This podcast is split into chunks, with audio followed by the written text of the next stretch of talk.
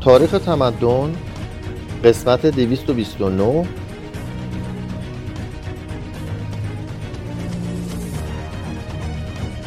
فصل سوم از جلد سوم هانیبال رو در روی روم.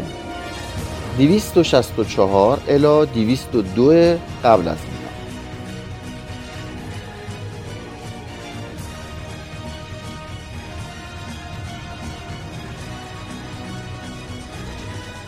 بخش اول کارتاش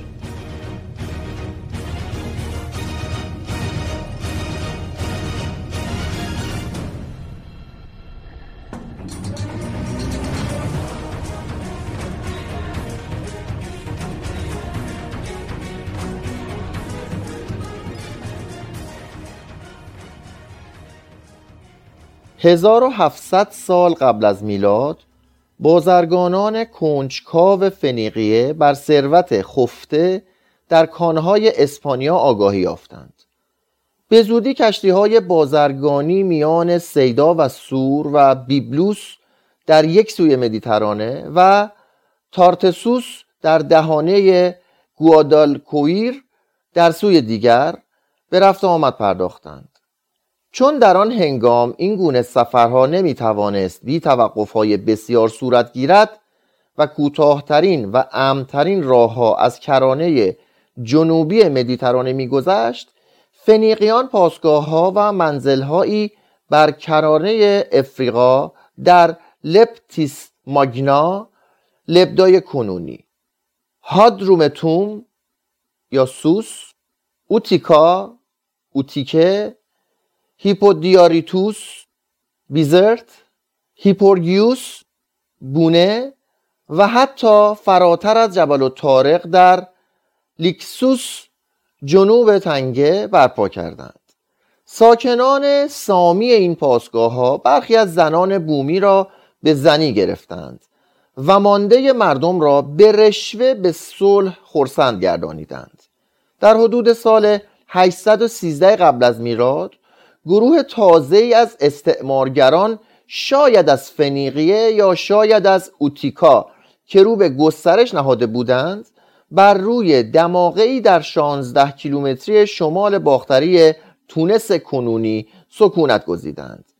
این شبه جزیره باریک به آسانی دفاع پذیر بود و زمین آن که از رودخانه باگراداس یا مجرادا سیراب می‌شد چندان حاصل خیز بود که به زودی به رغم ویرانی های بسیار حیات و باروری خود را باز یافت روایت کهن بنیانگذار این شهر را الیسا یا دیدو دختر شاه سور می‌داند. الیسا چون شویش به دست برادرش کشته شد با گروهی خطرجو به کشتی نشست و رهسپار افریقا گشت.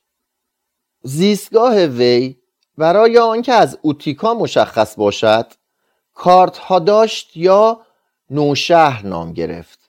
یونان این نام را به کارکدون و رومیان به کارتاگو برگرداندند. لاتینیان نام افریقا را بر خطه پیرامون کارتاژ و اوتیکا نهادند و به پیروی از یونانیان جمعیت سامی آن را پوئنی یا فنیقی نامیدند. به هنگام محاصره سور به دست شلمنسر و بختالنصر و اسکندر گروه بسیاری از سوریان توانگر به افریقا گریختند. بیشتر ایشان به کارتاژ رفتند و آن شهر را کانون بازرگانی فنیقیه کردند.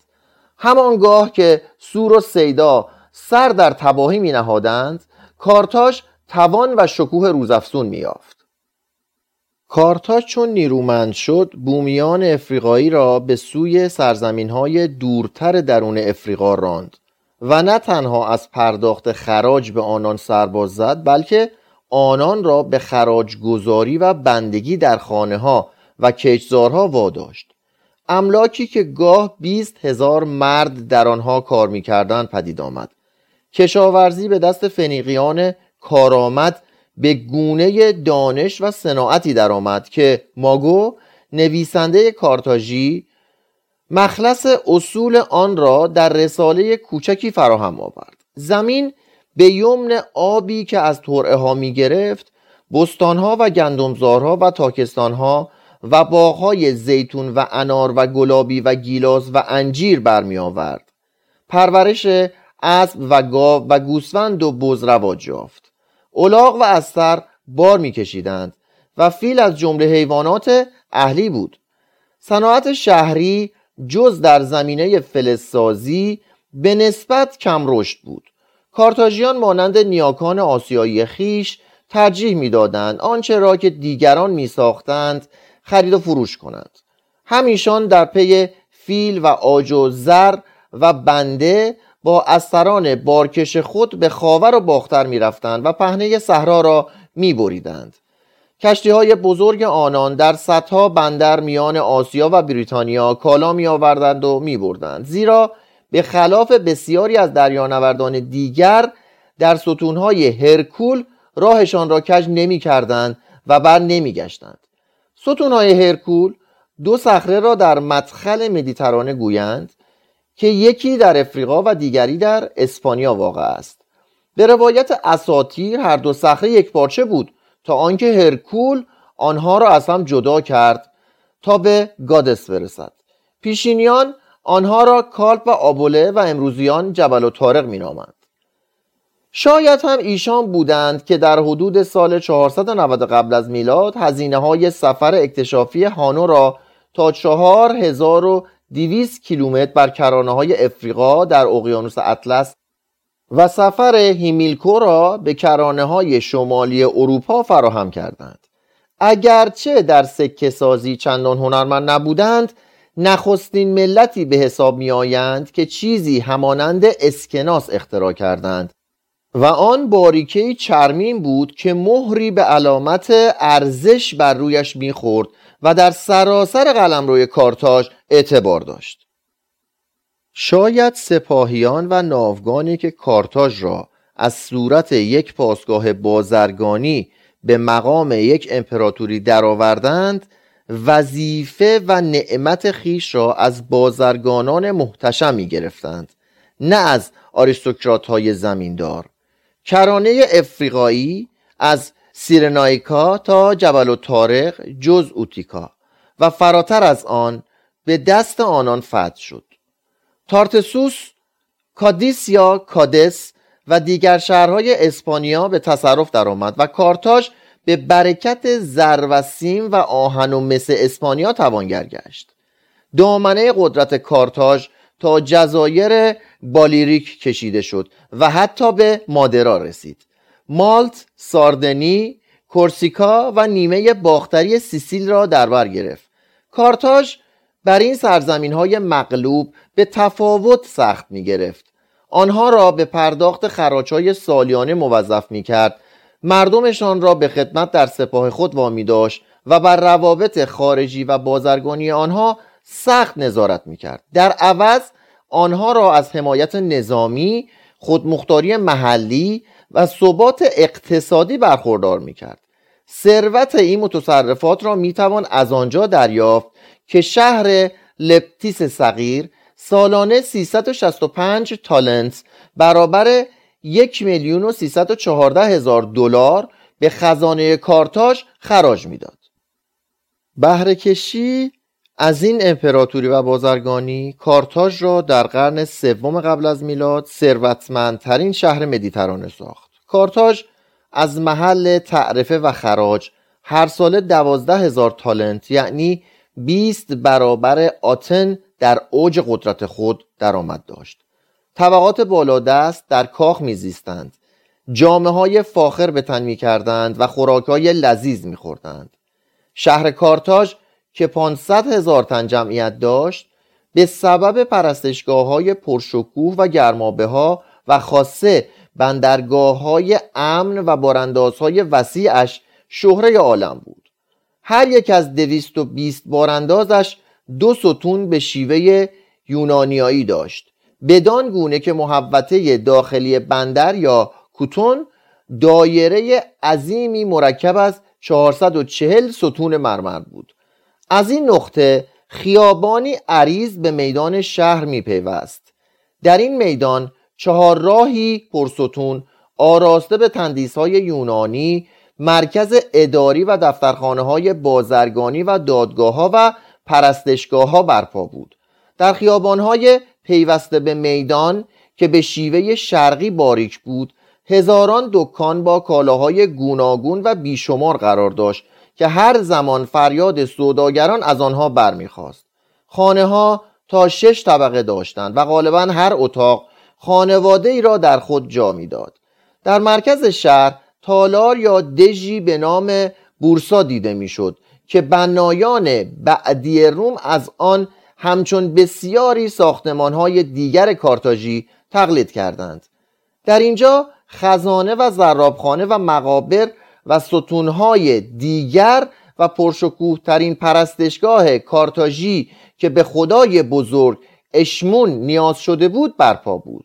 پیرامون آن بخش شهر را که رو به خشکی داشت دیواری در سه رده به بلندی سیزده و نیم متر با برچا و باروهای بلندتر حفظ می کرد درون دیوار چهار هزار اسب سه هزار فیل و بیست هزار سپاهی جای می گرفتند بیرون دیوار املاک توانگران و فراتر از آنها کشزارهای توهیدستان قرار داشت.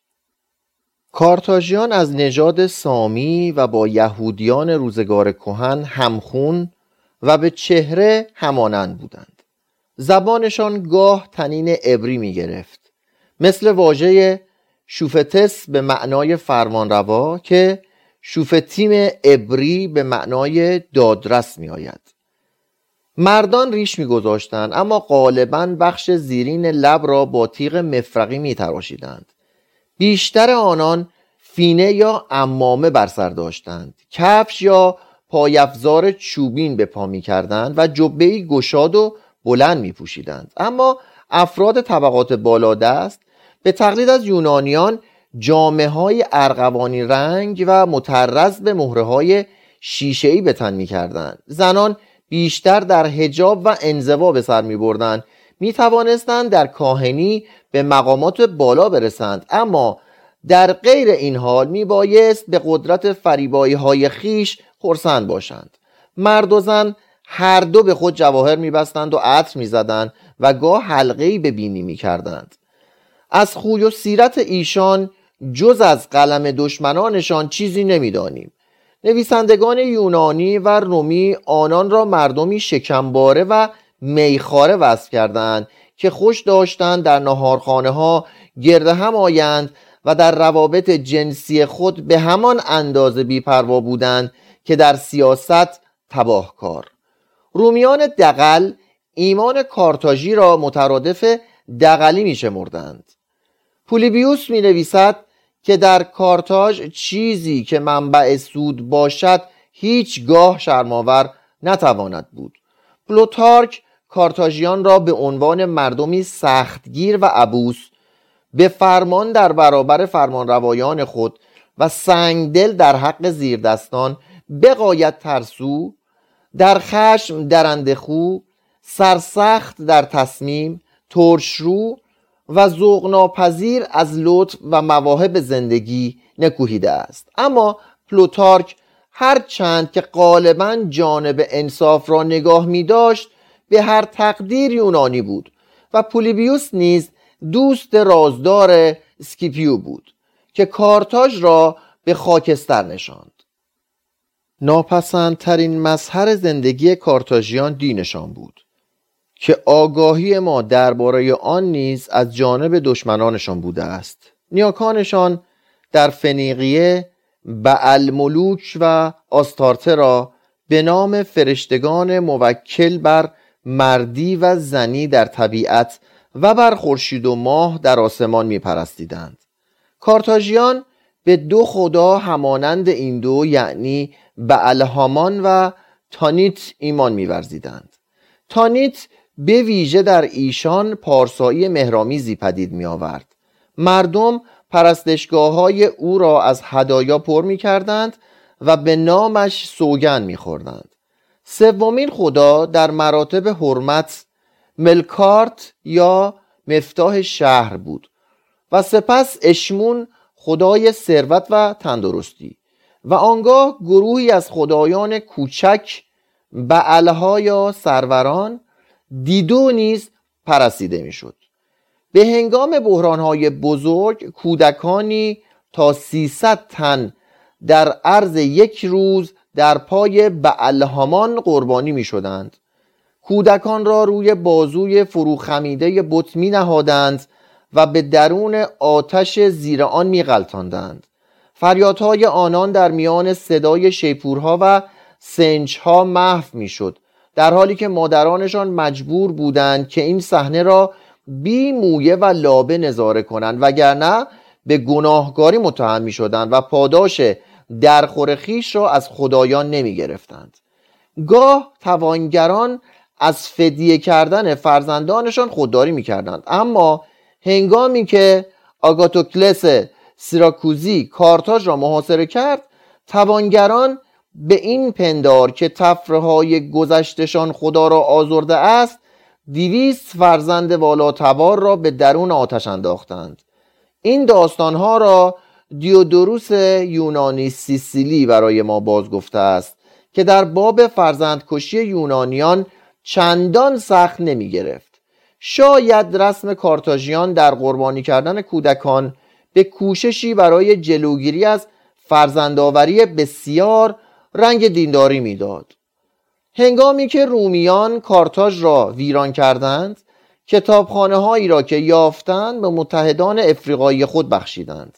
از مجموعه آن کتاب ها جز سفرنامه هانو و رسالت پراکنده ای از ماگو درباره کشاورزی چیزی باز نمانده است. قدیس آگوستینیوس به اشارت این اطمینان را به ما میبخشد که در کارتاژ بسی چیزها را خردمندانه به ذهن می سپردند و سالوست و جوبا نیز از مورخان کارتاژی بهره می جستند اما از خود کارتاژیان گزارشی درباره تاریخ کارتاژ به دست نداریم.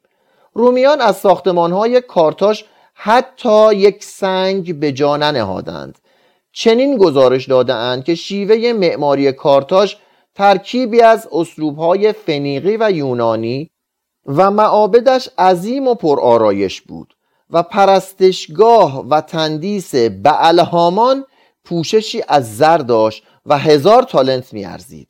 حتی یونانیان مغرور کارتاژ را یکی از زیباترین پایتختهای جهان میشمردند. قطعاتی از سنگ تراشی های تابوت هایی که در گورهای نزدیک کارتاژ پیدا شده در موزه های تونس موجود است. زیباترین آنها تندیس انسانی نیرومند و خوشندام شاید تانیت به شیوه یونانی است. تندیس های کوچکتر که از گورهای کارتاژی جزایر بالیرس به دست آمده ناهنجار و غالبا بیتناسب است. گویی که برای فریفتن کودکان یا گریزاندن شیاطین ساخته شده است. سفالینه های بازمانده یکسر جنبه مصرفی دارند. اما می‌دانیم که صنعتگران کارتاژی در زمینه نساجی و جواهرسازی مهارت داشتند و از آج و آبنوس و شیشه آثار جالبی به جا نهادند توصیف روشن دولت کارتاژ از عهده ما بیرون است. ارسطو قانون اساسی کارتاژ را از بسیاری لحاظ برتر از دیگران دانسته و ستوده است. زیرا یک کشور هنگامی سامان درست دارد که توده مردم پیوسته به قانون اساسی وفادار باشند و هیچ کس نتواند حاکم خودکام شود. شهروندان گاه گاه در انجمنی گرد می آمدند و حق داشتند لوایحی را که از طرف سنایی مرکب از 300 تن از شیوخ پیشنهاد می شود رد یا تصویب کنند. اما به بحث درباره آنها یا اصلاح آنها مجاز نبودند. اگر سنا می توانست بر سر لایحه اتفاق کند مجبور نبود آن را به انجمن تقدیم کند. مردم اعضای سنا را برمیگزیدند. اما رشوهخواری علنی از فضیلت یا حیبت این سازمان دموکراتیک کاست و آن را به صورت مجمعی از والاتباران و جرگه منحصر مالداران درآورد. انجمن در میان کسانی که سنا پیشنهاد می کرد دو شوفتس یا فرمانروا را برای ریاست بر منصبهای قضایی و اداری حکومت برمیگزید. بر رأس این مقامات دادگاهی مرکب از 104 دادرس قرار داشت که برخلاف قانون تا پایان عمر بر منصب خود باقی بودند. این دادگاه چون حق داشت که بر سراسر نظام اداری نظارت کند و از هر صاحب منصبی در پایان مدت خدمتش حساب بخواهد در زمان جنگ های پونیک همه سازمان های دولتی و همه شهروندان را زیر نظارت خود گرفت فرمانده سپاهیان از جانب سنا معین و به وسیله انجمن برگزیده می‌شد. وضع این فرمانده از کنسول رومی بهتر بود زیرا می توانست تا هر زمان که سنا بخواهد فرماندهی کند رومیان لژیون های مرکب از زمینداران میهندوست بر ضد کارتاژ بسیج کردند و حال آنکه سپاه کارتاژ از مزدوران بیگانه و بیشتر اهل لیبی فراهم می آمد.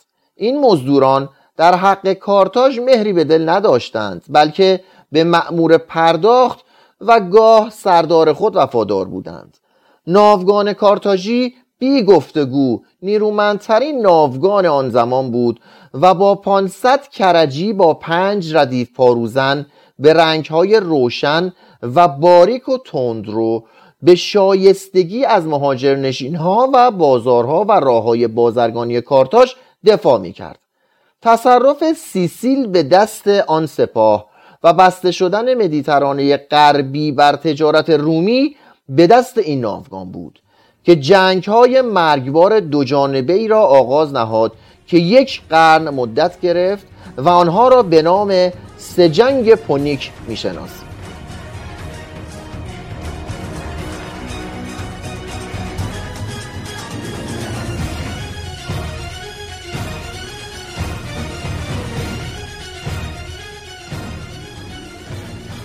بخش دوم رگولوس.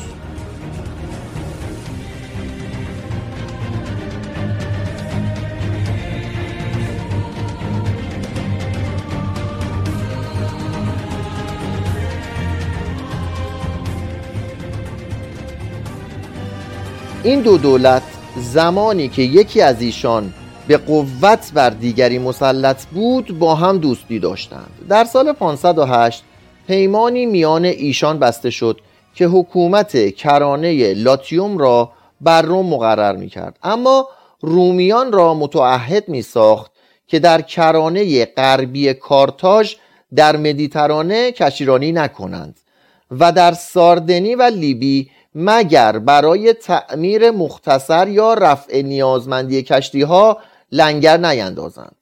جغرافیدانی یونانی می‌گوید که میان کارتاژیان رسم بود که هر دریانوردی را که میان ساردنی و جبل و تارق بیابند در دریا غرق کنند. یونانیان ماسالیا یا مارسی میان گل جنوبی و اسپانیای شمالی به تجارت مسالمت آمیزی اشتغال داشتند.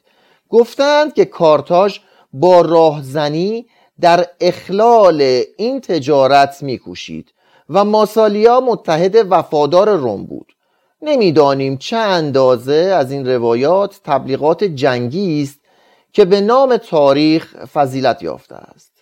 اکنون روم که بر ایتالیا فرمان میراند تا هنگامی که دو قدرت متخاصم یونان و کارتاژ بر سیسیل در کمتر از 1600 متری کرانه ایتالیا دست داشتند خود را در امان نمی‌دید وانگهی سیسیل خاکی حاصلخیز داشت و می توانست به نیمی از ایتالیا قله برساند اگر سیسیل فتح می شد ساردنی و کورسیکا به خودی خود به دست رومیان می افتاد. این بود حکم آشکار تقدیر و قدم طبیعی بعدی در توسعه روم. اما بهانه جنگ چگونه پیدا شد؟ در حدود 264 قبل از میلاد گروهی از سامینت های مزدور که خود را آدم مریخی می نامیدند شهر مسانا را که بر نزدیکترین کرانه سیسیل به ایتالیا واقع بود تصرف کردند. شهروندان یونانی را کشتند یا از شهر بیرون راندند. زنان و کودکان و اموال قربانیان را میان خود بخش کردند و با دستبرد به شهرهای یونانی نشین مجاور وسیله ای برای امرار معاش یافتند. هیرون دوم دیکتاتور سیراکوز آنان را محاصره کرد. یک دسته از قوای کارتاژی در مسانا پیاده شد. هیرون را پس راند. و شهر را فرا گرفت. آدم مریخی ها برای بیرون راندن این نجات بخشان از روم یاری خواستند. سنای روم که بر نیرو و ثروت کارتاژ آگاه بود مردد شد. اما توده مردم توانگر که بر مجمع قرنها تسلط داشت ندای جنگ خواهی و پشتیبانی از سیسیل را بلند کرد. روم بران شد که کارتاژیان را به هر قیمت از بندری چنین نزدیک و دارای چنان اهمیت نظامی دور نگاه دارد. به رهبری کایوس کلاودیوس ناوگانی فراهم شد و آزم رهاندن آدم مریخی ها گشت. اما آدم مریخی ها به ترغیب کارتاژیان درخواست یاری را از روم پس گرفتند و این خبر در رگیوم به گوش کلاودیوس رسید. کلاودیوس این را نشنیده گرفت و از تنگه گذشت. نخست فرمانده کارتاژیان را به گفتگو فراخواند و بعد او را زندانی کرد و به سپاه کارتاژ پیام فرستاد که اگر مقاومت کند فرمانده کشته خواهد شد. سربازان مزدور کارتاژی چنین بهانه خوشظاهری را برای پرهیز از برخورد با لژیون ها به شادی پذیرا شدند. در این نخستین جنگ پونیک دو قهرمان پدید آمدند. رگولوس نزد رومیان هامیلکار نزد کارتاژیان. شاید قهرمانان سوم و چهارمی را هم باید بر اینان بیافزاییم یعنی سنا و مردم روم. سنا هیرون سیراکوزی را پشتیبان روم ساخت و بدین گونه مهمات و آزوغه سپاهیان رومی را در سیسیل تأمین و با عقل و اراده ملت را بسیج کرد و از میان مشکلات توانفرسا به پیروزی رهنمون شد. شهروندان از خود پول و مصالح کار و مرد گذاشتند تا نخستین ناوگان روم را بنیان کنند. این ناوگان از 330 کشتی فراهم می آمد که تقریبا همگی کرجی هایی با پنج ردیف پاروزن به طول 45 متر حامل 300 پاروزن و 120 سرباز بود و بیشتر آنها چنگک های قریب و تخت پلهایی برای نگاه داشتن کشتی های دشمن و پیاده شدن به آنها داشتند. با این وسایل نبرد دریایی که نزد رومیان ناشناخته بود به جنگی تن به تن که در آن افراد لژیون ها همه مهارت منظم خیش را به کار می بردند مبدل شد. پولیبیوس می نویسد این حقیقت آشکارا نشان می دهد که هنگامی که رومیان به کاری تصمیم بگیرند چه سرزنده و دلیرند. آنان هرگز درباره ناوگان اندیشهای به سر نداشتند. با این همه چون از طرح آن آگاهی یافتند چنان دل بران نهادند که بی آنکه در این مقولات آزمونی یافته باشند یکباره کارتاژیان را که قرنها خداوند بی همتای دریاها بودند به چالش گرفتند. نزدیک اکنوموس بر کرانه جنوبی سیسیل ناوگان دشمن حامل 300 هزار مرد بزرگترین نبرد دریایی اصر عتیق را آغاز کردند. 256 رومیان به رهبری رگولوس پیروزی قطعی به دست آوردند. و بی آنکه قدرتی راهشان را سد کند روانه افریقا شدند.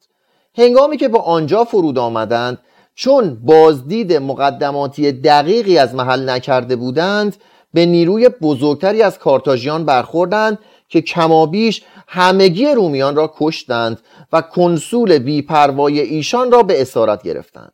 چندی بعد ناوگان رومی بر اثر طوفان به صخره سنگی برخورد کرد 284 کشتی و نزدیک به 80 هزار مرد غرق شدند. آدمی زادگان مصیبتی از این بدتر برای ناویان به یاد ندارد. رومیان با ساختن دیویس کشتی جدید در ظرف سه ماه و آموختن هشتاد هزار مرد برای اداره آنها کارآمدی خیش را آشکار کردند. کارتاژیان پس از آنکه پنج سال رگولوس را به اسارت نگه داشتند به او اذن دادند تا همراه گروهی کارتاژی به سفارت برای عقد صلح به روم برود. اما از او پیمان گرفتند که اگر سنا شرایط ایشان را نپذیرد به کارتاژ بازگردد. هنگامی که رگولوس از این شرایط آگاه شد به سنا توصیه کرد که آنها را رد کند. و به رغم التماس خانواده و دوستانش با فرستادگان به کارتاژ بازگشت. آنجا چندان به شکنجه بیدارش نگاه داشتند تا جان سپرد. فرزندانش نیز در روم دو اسیر عالی مقام کارتاژی را گرفتند و در صندوقی که بدنهایش از نیزه پوشیده شده بود بستند و همچنان بیدارشان نگاه داشتند تا مردند. هیچ یک از این دو داستان باور کردنی نمی نماید مگر آنکه درند خویی های زمان خیش را به یاد آورید فردا شب بخش سوم هامیلکار